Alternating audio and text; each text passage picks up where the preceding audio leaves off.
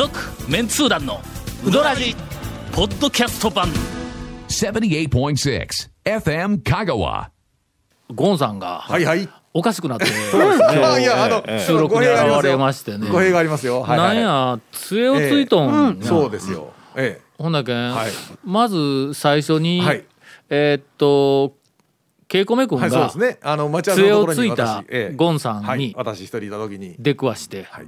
ほんでそれ途中でその杖振り回して暴れるんですか？言うて言うたらしいわ。ええそうそうそうあのね狭間寛平師匠にはい。習ってちょっとん。いろいろ技をねっていうその時話を。俺が来たら、ゴンさんが杖ついとるから、ええなんか新ネタか？言うて。え そっからまあちょっと後ろ家内もね、はい。はいはいえーあそうですね。原因を聞くと、あのヘルニアえが出たらしいんそうそうヘルニで。アうん的なねまあまあ重度軽度ある一両あるんですけどちょっとヘルニアで。うちの家内もちょっとヘルニアであの、えーっとキャスターのついた椅子に座ったままでいちょっとトイレまで押してみたいな。俺がもうちょっとこうの動かしたりいうようなこともあったりとい。うようなお話でちょっと盛り上がったわけですその後長谷川君が来てゴンさんが杖ついてるのを見ええ。てええ「え足切って逃げたんですか? 」みたいな話ノコにギリで足を切って脱 出されたんですか？と、ええ。ジクソンに捕まってたんですか？と、ええという話でまあという話ええ。で収録前えに、あのまあ、はい。ちょっと盛り上がっとったわけです。はい。あご存知の、あご存知というか今あのお気づきのように、はい。我々ええ。ゴンさんがちょっと珍しく杖をついてきたってはいうふうなのを見ただけでそれぞれ、そうなんですよまあ、ね自分なりのこういじり方ででのすね。あのええ。みんなで僕、だから結局僕は順番にみんな、あのある意味こうみんなこう聞いてきて、それぞれやっぱりそれぞれ持ちネタ。あるやろそうそう。一ネタずつこう自分の繰り出しながらこれをこうちょっと話題にするまずみたいな。ボケが入ってきてツッコミも持ちながら話しかけてきたっていうね、順番にこうあるやろ。あったわけですよ。ほんでまたこう、ええ。そのネタも、はいえっと失礼なネタもあるけど、基本的にはその愛情に満ち溢れたこういじり方やからね、それはどうかとは思いますが、はい。その後、はい。姉さんが現れまして。えー駐車場に車を止めて、ええ。向こうから姉さんがこう歩いてきているのを、見ながらはい。我々、え姉さんゴンがええ。杖ついてるの見て、はいはいなんて言うかなと、我々はそれぞれ、ええ。まあ持ちネタというか、あの持ちキャラで、えーえーネタを繰り出した、はい。姉さんなんて言うかな言うて検討した結果、どうしたんですかゴンさんって言うんちゃうか言うて、多分俺らは、はい。ゴンの杖を、見たら、はい。まず視覚目からその情報が入るね、その入った情報を一回脳に回して、はいはい。で脳からこう指示をして口に出る前に一ネタ加えるわけだ。そうそうそう。そうですね。みんな必ずね自分の得意ジャンルであまずは。そうそうそうそう、はい。うん。多分、ええ。姉さんはええ。見た目から入った情報が脳に行かずに口から出てくるぞと、多分の。それから見た瞬間にえ「ゴンさんどうしたんですか?」って言うに違いないってしかもなんかちょっとねうん。前かがみでうん。もうあのなんか心配した感じで「うわゴンさんどうしたんですか?」大して心配もしてないのに もういかにも心配してるからような感じできっと言うに違いないとか言うてはい言いながらこう、しばらくしたら姉さんがこう近づいてきてええ「どうしたんですか ゴンさん言うてねもうね。久しぶりに笑わせてもらったあのえっと数よ分間笑い転びました。腰痛いのに。な あれ正解やったね。今日は収録の前から大正解。正解。いやあんなに大喜利がいるって思わない。いやいや。杖ついた人を見て、まず心配もせずに、あの新ネタかとかそれ振り回すんですかとか足切ってき逃げてきたんですかとあからごめん今ちょっと正論やと思ってしまった。違う違うもう杖ついてこんなバカバカしい収録に来ていること自体 いじって OK っていうサインやんかな、俺。僕も、えー、といやそれをどっちかというとあの、構えて求めてたんで、順それもしかもみんな順繰りに順番に来るんよ。で順番に一ネタずつ必ずやっとるから楽しんどるやないかこれ。そうやっぱ そうあそう来るかと思うとったわけよ。その流れでいくと、はいはい。最後綺麗に落ちたあねもう落ちた。あれはもうみんなで大笑いした後に「正解!」って正解よ あれはもう普通に来てはい。何もなしに「どうしたんですか?」って言ったらただそれだけのことやけどもその前に我々が「ええ。どうしたんですかええゴンさん」ぐらいしか言わんぞっていうのを散々こっちで準備しとったもんやからえまあ綺麗に正解を出していただいて。応える。私。今日はとてもお気持ちよく本編に入れるような気がします。はい。続メンツー団のウドラジ。ーポッドキャスト版。ぽよよん。メンツー団のウドラジ過去800回の放送からタオ団長が厳選した面白ネタをテキスト版としてパーク KSB アプリで無料公開。口は悪いが愛に満ち溢れた誠実な讃岐うどん情報。毎週火曜日更新。パーク KSB アプリを今すぐダウンロードして笑っちゃおう。えーヨッシーさんからいただいております。はいはいはいはいうーんとまずは質問からですと、う。まあ、これはちょっとゴンには関係ないんやけども、私は好きなうどんのオプションランキングとして1位、ゲソ天おー。2位穴子天が揺るぎないものとしてあります。そうなんや、ゲソ天穴子天って言うたらね。えー、と海で動いているもの仲間やね。確かに。確かにね、うん、確かに確かに。えー、3位には、はい。タチウオ天キス天などの揺るぎあるものが多々あります。がこれやっぱり海で動いてるてもの天ぷら好きなというが話好きなんやねこれね。えーゲソ天はガモとお綿屋のゲソ天が大好きです。皆さんはどこのうどん屋のゲソ天が好きですかと、えーゲソラジとして、えーよろしくご回答お願いしますということです。ええ。ゲソラジは、えーとりあえず初めて聞きました。そうですね。えー今までは、えーえーと稲良キキステンラジはやったことあるやろあな。あります。あります稲ラジもやったことがある、ええ。ネギラジもやったことがあますね。るけども、えーゲソラジは、えー今日初めてでございますね。はいただ展開できそうな気がしない。あのゲソえー天食べるか、多いやとにかくゲソ天はあえっとねまあのまあたまに食べますけど。好きなやっぱり。ブームのはい。一番最初の、きゅはい。1990年代の,、あの中盤以降のブームの時に、えー藤原屋のゲソ天がはい。もう三千と輝く王者のようにはい。こう扱われてはきたんやけどその後、うんこのゲソ天っていう話あんまり出てこんよの。無理やりちょっとひねり出すとしたらあのただその根っこのゲソ天はあの下味がすごいあの胡椒の味がついててでこれなんか良さそうやの。あうん。で見た目があの子供用のグローブみたいな形してます。あえ？どどうなんそれ？ああの足広げてあるんか。そうですねはい、うん。子供用のグローブみたいな形して て下味の胡椒がポイントっていうね、ええ。ああはい。あの最初の初期のゲソ天藤原さんのゲソ天の話はやっぱり、うん。あの名店ありきみたいな話の盛り上がりではなかったですがやっぱり置いてあるところが。はいはい。ね。置いてあるところはとにかく名店やで、うん。宮崎ファミリーを中心に藤原のゲソ天が、えーっともう飛ぶように売れて、あの頃伝説があったよの、はい。えーっと香川県であの宮崎ファミリーはい。ブームで、あまりにもゲソ天が出るんでええ。あのゲゲソ天を仕入れている某水産会社に、イカの動画余っとんちゃうかとい そうなんかの。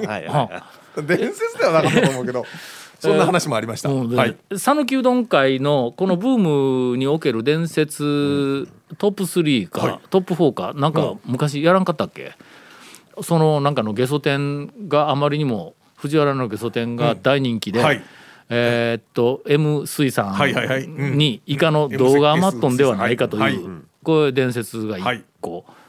それからもう一個は山越えが大人気だった頃にあまりの行列で、えー、と山越えに行ってもなかなかうどんが食べられんってもやもやしとる人たちの間で、んえー近くのええ。滝宮病院のはい。病院食に山越えのうどんが入っているという、はいえー噂が流れた途端、ん。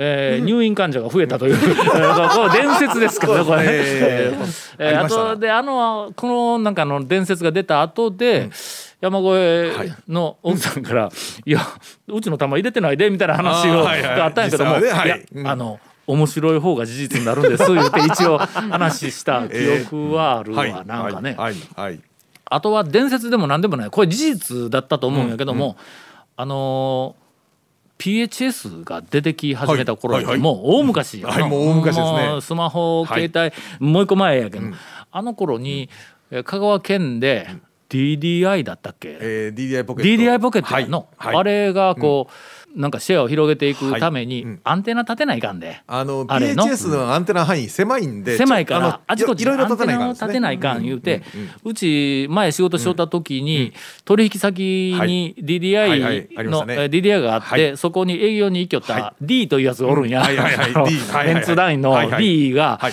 そのその DDI ポケットのあの人にえっとどこかアンテナを立てた方がいい場所ないですかね？言うて聞かれたんやって。でその時にうん。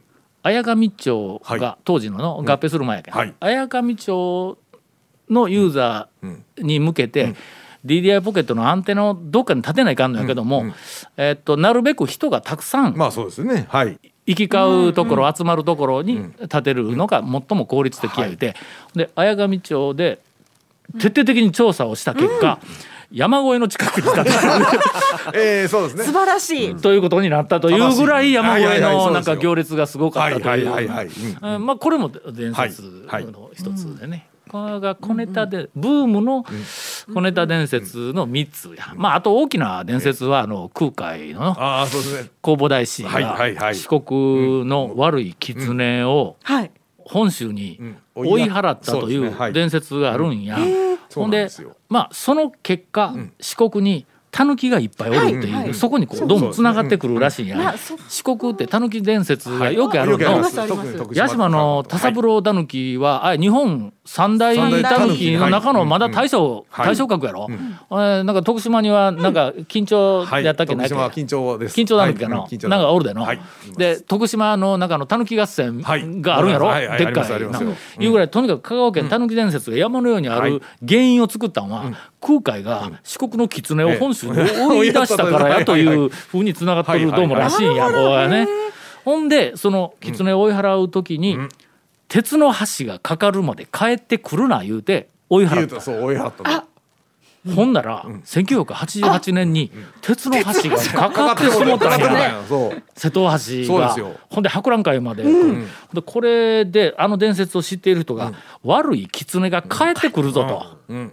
ほんで怯えて身構えとったら、はい観光客を相手にした一杯900円の悪いきつねうどんが出たっていう、えー、オチ有名有名なオチがね、えーえーななかったな。なかったなだね 押村君は今、こんこんだけ話しましたけど、ん。お便りの質問は、ん。えっ、と伝説についてし 教えてください全くないかったですよね。ゲソ天ゲソ天についてのお話ですが全く関連のない話だったんですけど、まあ、あの皆さんはどこのうどん屋のゲソ天が好きですええかという質問に対しては、はいまあ伝説の話が欠かせないということでですね。ね。確かに確かにそうですね。はい。はい、一昔前はええ。ゲソ天あの、はいブームがありました、はい。ということですが、まだ続けてええんかな そのまんま。もう。ええんじゃないですか？でこれはまだはい。ここまでは、えっと私の話関係なくどんな話の関係ここからです。はい。えー結論も出さないままもう一つはい。うどらじを聞いていて思ったことです。どうしたんですか？面白みはありませんがすみませんと、数々の放送を聞いていて、えー節々で思うことは、ゴンさんが博識だということです、我々リスナーにとっては謎大きいゴンさんではありますが団長のトーク内の難しい言葉や内容に対しても的確なツッコミや合の手や補足説明を入れているのを聞いて、なぜゴンさんはこんなにもいろんなことや難しい言葉を知っているのかと、なぜ元出版社編集長現大学教授の団長と真っ向から論戦できるのか。と、あここちょっとねちょっとねそれはねえー真っ向から論戦はできんのです、ええしてない。あの自分の得意分野で あこれは勝てるぞというところだけしか攻めてこんからね。基本基本。え 基本。これ今ゴンさんの耳だいぶ気持ちよくなってますよ。そう。もうヘルニア治ったやろ治ってきます少しだいぶね良くなりました。えー論戦できるのかと、はいはい。えーうどん情報以外、えーと改めて考えさせられゴンさんの正体について謎謎が深まる一方です、本当に何者なんでしょうかと。そして巷では、田尾団長が香川県の次期ビッグボスとなり、次期団長は長谷川さんと言われていますが、言われてないぞ、巷での。いやいや。えー団長たるもの、豊富な知識をもとにさまざまな角度から切り込んでえーいける、えーということは大切な資質だと思います、長谷川さんには永遠の切り込み隊長としてさまざまなうどん屋情報を提供していただき、谷本姉さんには女性リスナーや若年層をターゲットとしたさまざまな情報を提供していただければ、うたうどらじの今後も安泰だと思います。ねえー最後の方に無理な注文が、無理なんですよそうですね、えー入っておりましたがな。ぜゴンさんがこんなに博識なのかという、ほうあのまあこれ質問というよりもはい。驚きのはい。ありえない、えーことに対する驚き。ね。驚き。はいはいはい。いやえー、なんでしょうね。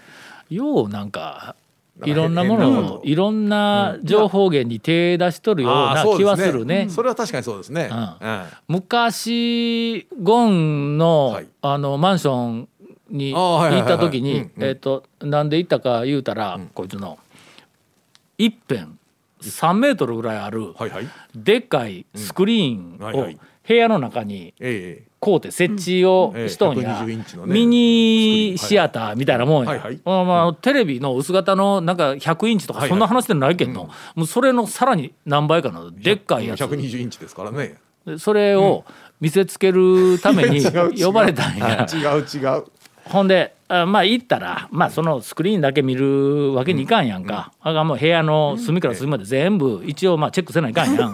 ほんなら。おかしいそこはおかしいけどね。ここは開けたらいかんぞみたいな感じのところを開けていくとの。ありますね。本がびっしり。ああの文庫やなんかの文庫が多かったの。あそうですね。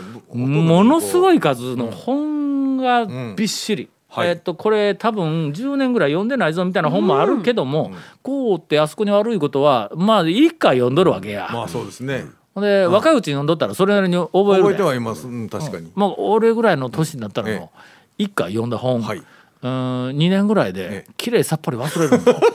ジェフリー・ディーバーのあの推理小説のもう今4週目いけるからねでそのためにさ30冊ぐらいええ。文庫でこうとんのにはい読むで。ん。2年ぐらい経ったらあのワクワクしながら もう一回読めるんや。え？これどうなるん？とか。じゃあ基本あれですよ、いっぺんこうねあこれなんか読んだことないわってこうって読み出しますやん、うん。4分の1ぐらいで、んあれ？って思うわけですよ。そ うほんでそうそうほんであれ？これなんか見た読んだ覚えあるなと思って、ん。あのその本棚見ると、ん。あるんですよ。ある。あもう一回買うんや。ってしまうそう。いやそれってもう10代の、20代の頃は、ん。その同じ本を何回も買ってる人のことをん。すごい信じられなくて、ん。えバカなの？って思ってたんですけど、え。やるようになりますよね。俺表紙見ても気づかないっていう。家にうん。ゴルゴ13、ん。あ。に2冊あるええ。ゴルゴ13が、はい。えーっと6冊ある。え いや。6回えアマゾンでえうん。家にあるのに買うとんや。それもすあのもう一回買ういうことは、はい。俺1巻からはい。203までうんうんうん。全部揃えてるからね。はいはいはいはい。ということは、えっともう一回買ういうことは抜けを買うことはないわけよ。ん。ほんだら一番新しいやつ、うんうん例えば200巻目を買うやん、ん。そっから201巻が出るのがちょっと時間かかるで、はい。何ヶ月とか1年ぐらいはいはい。間空くやんか。で間が空いた時に、あのもう一回ちょっとアマゾン確認して、ええ。ゴルゴ13の新しいのも出てないかな思って、で見たら、198巻、うん。199巻、200巻、はい。うん言うて出とんや、はいはい。でその時に1989は持っとる。200え200こうたっけえー、200こうたっけでその表紙こう内容を見たら、うん。タイトルあの、はいはい。のうんと見たっけ？いやこれまだこうてない、あ200もう出とんや言うてこうたらついて読みよったらあれ？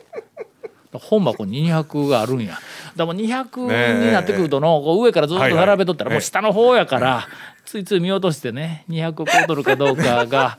あのね必ずアマゾンで買ってたら、ん。えっ、と何月何日にそうあのいや買おうと思ったら上にね、何月何日にご購入ず、あのされたものですってちゃんと出ますからね。えそんなの出るん？来ます来ますあの絶対出ますよ。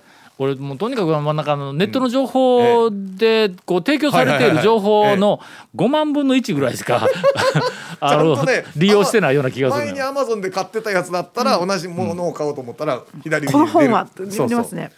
いやでもね文庫本本当に僕ねえっ、とマックスね4冊ありますから。違う。違うあのね3冊までは全く一緒なんや。でもう一個は表紙変え変えやがった。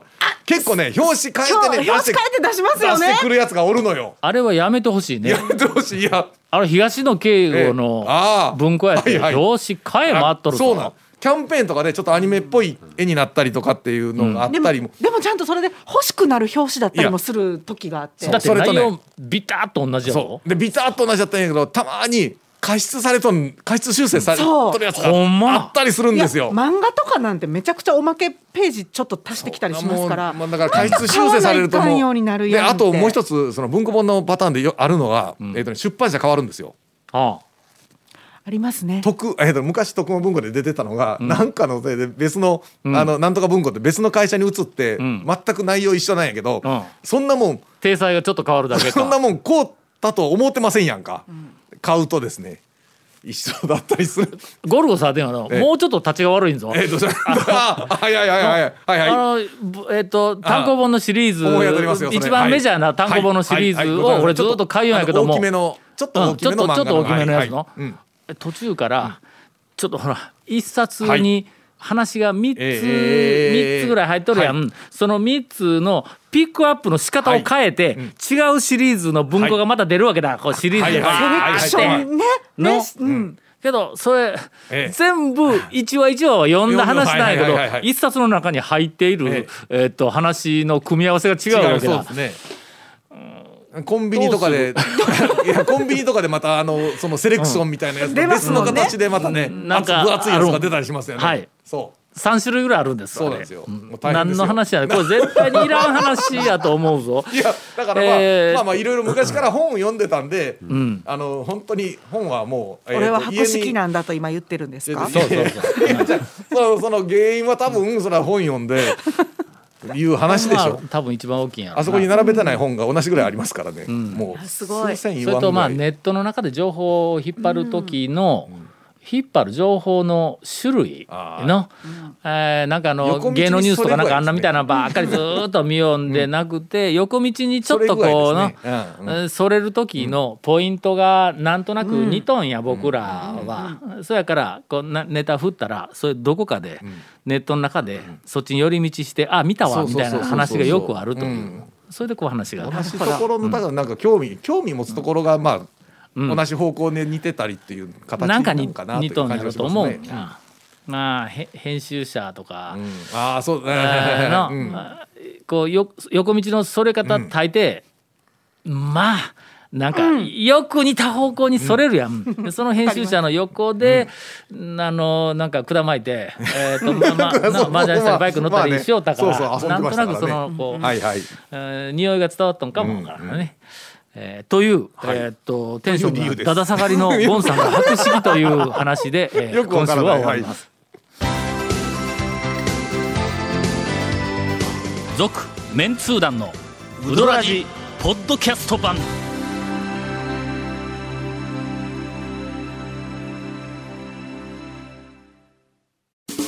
ウドラジでは皆さんからのお便りを大募集しています FM 香川ホームページの番組メッセージフォームから送信してください。たくさんのメッセージお待ちしております。えこんなに長々とはいろんなエピソードを織り交ぜたのに、はい。エンディングまだ喋れって、ええ、あのうどんの話を絡めてって、まあ、したやんかいっちゅう話だけどゲソ天からなんからという話だ、まあまあ。最後お便りの2枚目が残っとったのを、はいあはい。えっと、読み忘れていました、はいえー数々の放送回で、ゴンは打たれて当然と言われておりますが ちょっと打たれてはいけません。どういうこと？どういうこと？どういうこと？どういうこと？とえごめん打たれて当然って言ってました？うんこれ有名なフレーズやの、はい。ことあるごとに、なんかあのーええネットで、えっと一昔前に、はい。えーわものすごく話題になった、はい。あのどこかの小学生がね、はい。えー昔話を読んだ感想文に、ゴンギツネの、えっとお話を読んだ感想文に、ゴンは打たれて当然言って書いたと。あのなんか何やったっけ？ゴンキツネゴンギツネがはい。なんかあの悪さをしたら、えっとそのせいで、ん。おじいさんとおばあさんやったっけなんかあの、あの、ふ夫婦のはい。お母さんが亡くなったんか。はいはいはい。なんかそんな、ほんで、狐が申し訳ないと思って、えーそこにはいあのなんか、なんか持ってきよったやの食食べべ物物とかの、うんお詫びでもうずーっとこう持ってきよったのを、そこの、えっとおじいさんがたまたま見つけて、ほんで狐がおるからで「お前か」言うてパン打ったと。はい。い。う話を、ええー大抵何が正解なん？感想って。感想は正解ないんか、まあまあけどまあ狐は改心をして,、うんして。ほんでお詫びに名乗らずにずっとこうまあ。なんかこうあの、ものを、お返しをしよったのに撃たれたと。いうことについて狐かわいそうとかなんかまあまあそんなみたいな方向に大抵行くんだろうななんかのこうそこに小学生がはい「ゴンは撃たれて当然」っていうふうな感想を書いたいうことについてまあいろんなこうな意見がえーこう出てきて話題にものすごくこうなっとったわけや。ほんでそれについて、えーゴンさんを抱えるメンツー団はどういうこう見解をお持ちですか、い。うお便りが来たから、えーメンツー団のえー公式見解として、ゴンは撃たれて当然。ただしこのゴンいうのが狐のことかどうかはい。やちょっと言えないよという、なんかそういうこう話にこうしとったいいですね。それでも別にそんな再々出てはないですよ、ヘビーなウドラジファンには、ゴンは打たれて当然っていうこのフレーズはもうたおそらく刷り込まれているとは思うんですが打たれてはいけませんと。いうふうにそうですよ。えーお便りをいただいております。いかにそのウドラジにゴンさんが、えーえー重要な役割を担っているかというふうなことです。最後うどんの話題で 締めてくれ言うはい。はいてディレクターに言われましたがどうしましょう？えーうどん美味しいですね。最新はい。なんかこの小ネタ 短い小ネタ一つ入れとくか？あ、はい、超あるんですか？どうですか？えっ、とねはい。まず一つ目、うん。えー大円が、ん。あそこの黄色のビルがはいはいはいはいはい。ピンクに塗り替わっているどういうこと？えマジで？マジで？